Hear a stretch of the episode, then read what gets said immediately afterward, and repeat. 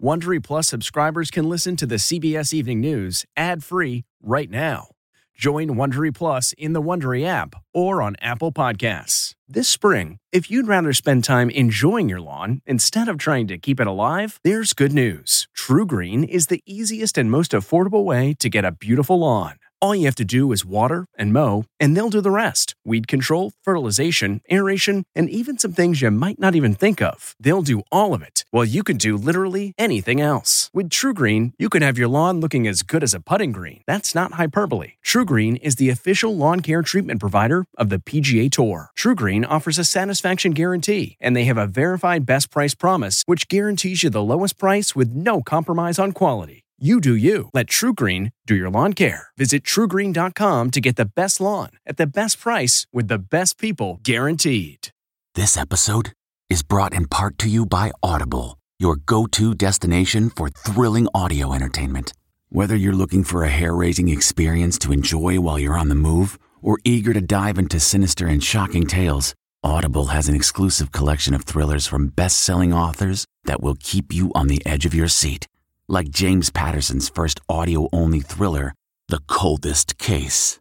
Experience stories like never before, where every chilling detail is brought to life by captivating sound design. Plus, as an Audible member, choose one title a month to make yours forever. And now, new members can try Audible free for 30 days. Just visit audible.com slash WonderyPod or text WonderyPod to 500 500. That's audible.com slash WonderyPod or text WonderyPod to 500 500. Tonight from Atlanta, the final farewell to civil rights icon John Lewis becomes a battle cry to revitalize a movement and urge people to vote. Three former presidents come to America's Freedom Church to say goodbye to a warrior. John Lewis will be a founding father of that fuller, fairer, better America. And former President Obama had a blunt message aimed at President Trump. There are those in power who are doing their darndest to discourage people from voting. Tonight, we hear from Lewis himself, the final message he saved just for this day.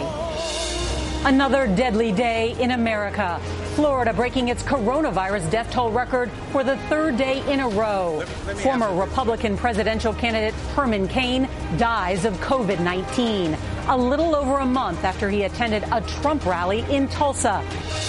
The U.S. economy craters, a key indicator plunging by nearly 33%, the steepest quarterly dive on record. And that $600 federal boost is about to run out with no relief deal in sight. On the heels of that dire economic report and sinking poll numbers, President Trump tonight floating the idea of delaying the presidential election. Members of his own party saying not so fast. Breaking news, a possible hurricane could target Florida this weekend and the East Coast early next week. The new projected track just in. And finally, the remarkable love story of John and Lillian Lewis. This is the CBS Evening News with Norah O'Donnell, reporting tonight from Atlanta. Good evening, and thank you for joining us on this historic night here in Atlanta, the longtime home of civil rights icon John Lewis. We're standing in front of the Ebenezer Baptist Church, where today former presidents, the Speaker of the House, and friends and family all came together to say goodbye. The senior pastor here called Lewis a true American patriot who loved America until America learned to love him back.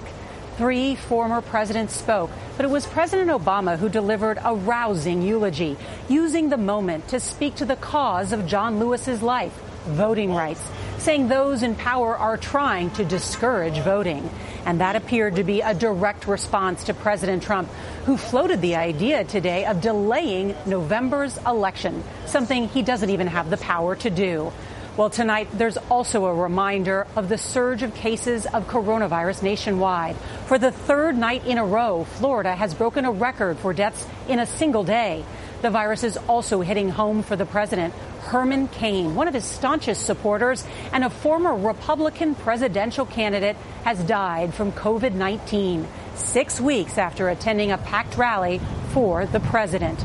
Well, as we come on the air, more than 151,000 people have been killed by the virus here in the U.S., and there are more than 4 million confirmed cases nationwide. It all comes as the American economy suffered another crushing blow today. The GDP dropped nearly 10 percent, falling at its fastest pace in history. Well, there's a lot to get to tonight. We have a team of correspondents covering all the news. And we're going to begin here in Atlanta with CBS's Michelle Miller. Good evening, Michelle. Norah, John Robert Lewis served this community for more than three decades. And in this homegoing service, it was a reflection of his years of service.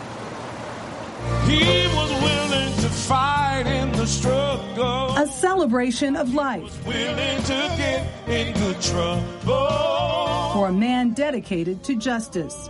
He loved America until America learned how to love him back. We celebrate John Lewis.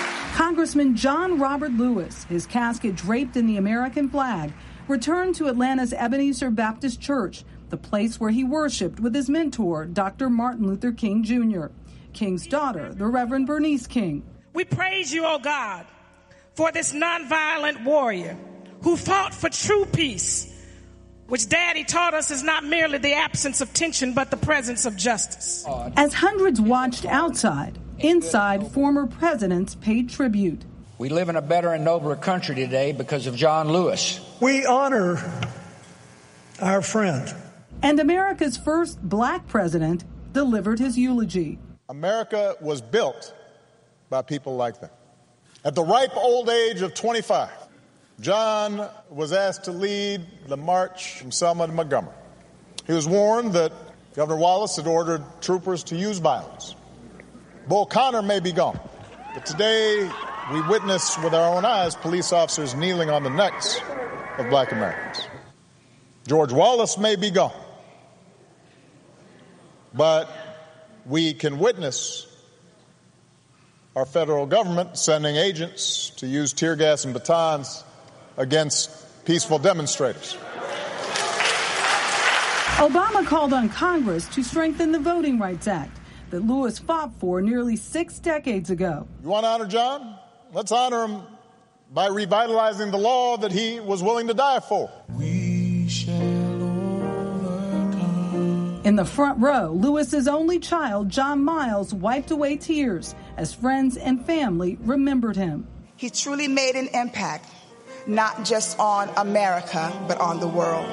John Lewis was my hero and my friend. Let's honor him by getting in good trouble. In an essay he wrote before he died, printed in today's New York Times, it was Lewis himself who had the last word. Emmett Till was my George Floyd. Though I may not be here with you, I urge you to answer the highest calling of your heart and stand up for what you truly believe. Now it is your turn to let freedom ring. Michelle Miller joins us now. And when he says, now it's your turn, he was really trying to inspire the next generation. That's right, Norah. CBS News has learned that in the last month of his life, the congressman was very busy uh, making phone calls, writing letters, I've read them, to activists in the Black Lives Matter movement, the women's rights movement, telling them, pick up the torch. It's now your turn to carry the mantle. That just gave me the chills. me too. Michelle Miller, thank you. And now to the coronavirus, where tonight deaths are rising in at least 17 states. One day this week, there was a death nearly every minute. CBS's David Begnaud reports from Florida tonight, where the death toll has broken records for three days straight. And now it looks like a hurricane is moving in. The horrifying toll of coronavirus and the number of people who don't survive is soaring. For a third day in a row, Florida shattered its record for coronavirus deaths in a single day. This chart shows a stunning trend. Deaths are skyrocketing. In the U.S., more than 1,400 new deaths were reported on Wednesday. That's about one death every minute. Texas is now the latest state to surpass New York in total COVID cases, and they joined other hotspots such as California and Florida. The virus is also hitting Louisiana hard.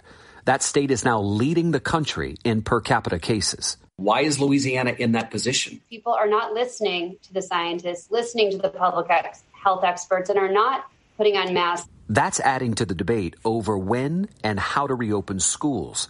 There's word today that infected children may carry 100 times the virus. It's still unclear how much virus they have and how infectious they are. We have no good options for reopening schools. Uh, certainly, the level of transmission in the community is the most important factor. Meanwhile, baseball could be running out of options. Today, the Philadelphia Phillies announced two staff members are infected. They canceled all home games until further notice. Those cases come in stark contrast to the NBA. No one has tested positive since those teams entered what's called a Florida bubble, where extra precautions are taken. Sidelines will have plexiglass, referee whistles, will have cloth coverings. There is some promising news tonight on the race for a vaccine.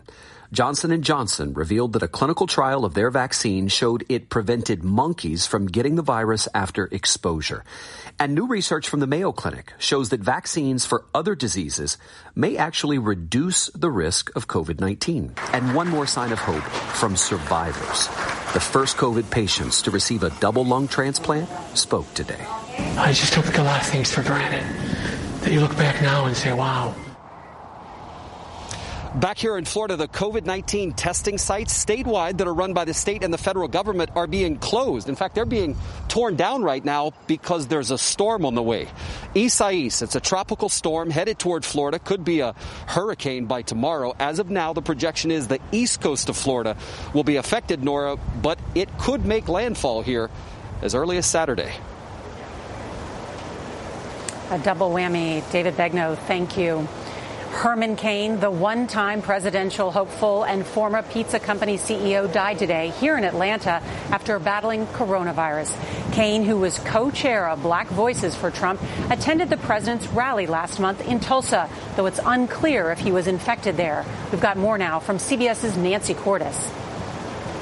It's called the 999 plan. Businessman turned politician Herman Cain survived stage 4 colon cancer, only to succumb to coronavirus after a month long battle. An avid Trump supporter, he attended the president's Tulsa rally in June and, like most of the crowd, did not wear a mask. He tested positive for COVID nine days later. Shucky ducky. Cain was known for his catchphrases. Shucky ducky kind of crowd. And for his exuberance. He was CEO of Godfather's Pizza and chaired the Federal Reserve Bank of Kansas City. 999. When he entered politics, he became the GOP presidential frontrunner in 2012 before sexual harassment allegations ended his campaign. Obviously, a man of great energy. The uh, eventual nominee, Mitt Romney, paid tribute to Cain today. When he reaches St. Peter's Gate, I expect the first words to come out of his mouth will be 999. Those close to Cain say that it's unclear where he contracted the virus and that he made a series of trips last month. President Trump called him an American patriot and a great friend. Herman Cain was 74, Norah. Nancy Cordes, thank you. We turn now to that tweet from President Trump today, raising the possibility of putting off the November elections, even though only Congress has that power. Well, tonight, leaders of the president's own party are rejecting the idea. Here's CBS's Ben Tracy. President Trump's stunning suggestion that the election be delayed comes as he's trailing badly in the polls and at the same time the nation's GDP reached a historic low. In a remarkable tweet, he made the unfounded claim that mail-in voting will make the election the most inaccurate and fraudulent in history and suggested a delay until people can properly, securely, and safely vote. I don't want to delay. I want to have the election. But I also don't want to have to wait for three months and then find out that the ballots are all missing and the election doesn't mean anything. The president has no power to delay an election. The Constitution says only Congress can change the date, and mail in voter fraud, repeatedly cited by Mr. Trump, is extremely rare. Today, the top Republicans in Congress rebuked the idea. We'll cope with whatever the situation is and have the election on November 3rd as already scheduled. Never in the history of the federal elections have we ever not held an election, and we should go forward with our election. In April, former Vice President Joe Biden predicted the president would try to move the election. The president's tweet came as John Lewis, a man who spent his life fighting for voting rights, was laid to rest. Democratic Representative James Clyburn, a longtime friend, called the president's suggestion of a delayed election the most despicable affront to Lewis's memory and legacy. Despite questioning the safety of holding an election during coronavirus, the president continues to push for schools to reopen, saying there isn't much risk to children. The younger, the better. Amazing. The immune system. For children, the lower they are in age, the lower the risk. The president was asked during that briefing tonight if, given the outbreaks of coronavirus in Major League Baseball, can he really assure people that schools will be safe? The president responded by saying, Can you assure anybody of anything? Norah. Ben Tracy from the White House tonight. Thank you, Ben. Coronavirus hasn't only taken a toll on America's health, it's now devastating our economy. We learned today the economy contracted at a record setting amount, worse than the Great Depression, wiping out five years of growth and stunning experts. This as we learn that for the 19th straight week, more than a million people filed unemployment claims. Here's CBS's Adriana Diaz. New unemployment claims rose for the second week in a row, increasing concerns the economy's reversing course as the coronavirus continues to spread. The numbers that we saw in May and June showed businesses bringing people back to work. Then the virus flared up in a dramatic way in the South and the West, and economic activity started to stall out. That stall is evident in today's historic drop in gross domestic product.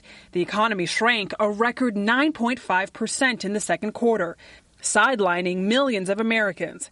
In California alone, there's a backlog of about 1 million unemployment claims. In Philadelphia, Kate Payne lost her hotel housekeeping job, and with the extra $600 a week in federal relief ending tomorrow, she's worried about her mortgage. I hope that the government realizes that we are hardworking people. We were taxpayers. We paid their salary. And now that we're out of work, they should pay our salary. Without fans in the stands, 1.3 million sports industry workers are out of jobs. Cold beer here. Like Who's Joe Alleman, who sold beer at Chicago Cubs games for 38 years. For someone all of a sudden telling you, gone. It's incredible. I pray to the Lord, everything is going to be okay, but it's not going to be easy. Adriana Diaz, CBS News, Chicago.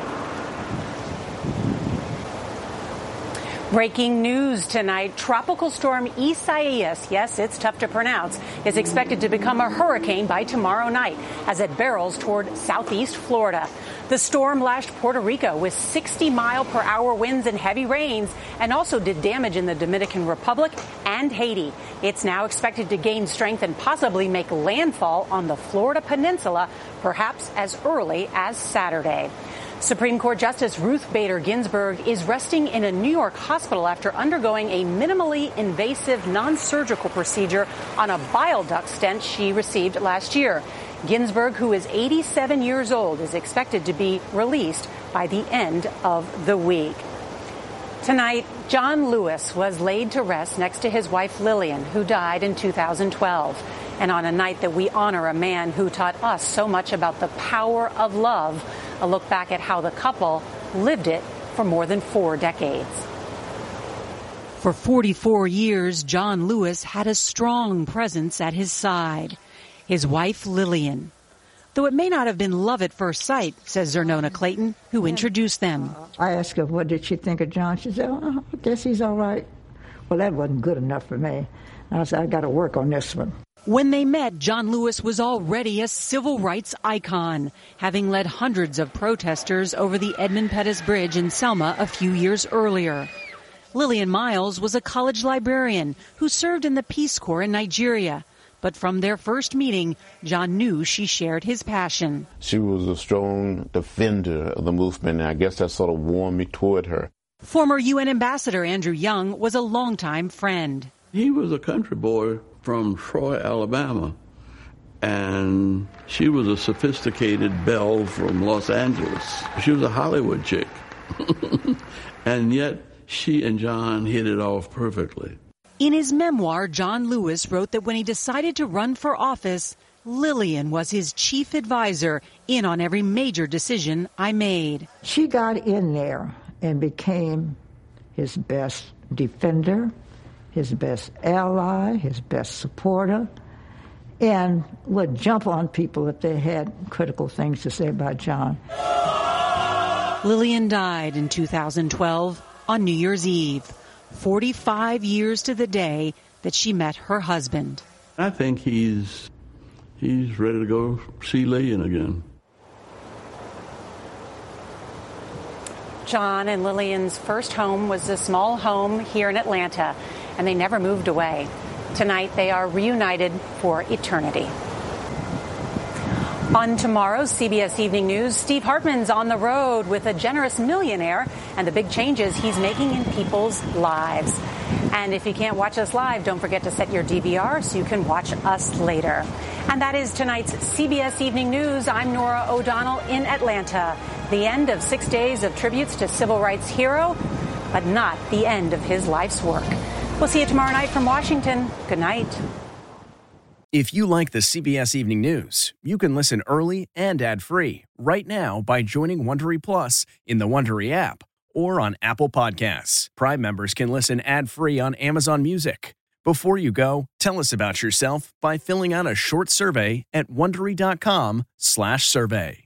Hi, it's Stephen Colbert, and I'm here to tell you about The Late Show Pod Show, which is the podcast of The Late Show with me, Stephen Colbert, and I'm here with my uh, producer of the podcast, Becca. Hi, Becca. Hi, Stephen. So, what do people get when they listen to The Late Show Pod Show? Let's let's sell this thing. The extended moments for sure, because we run out of time for broadcast, but we have plenty of time on the podcast. It's kind of like being a live audience member of the show because you get things that no one else hears.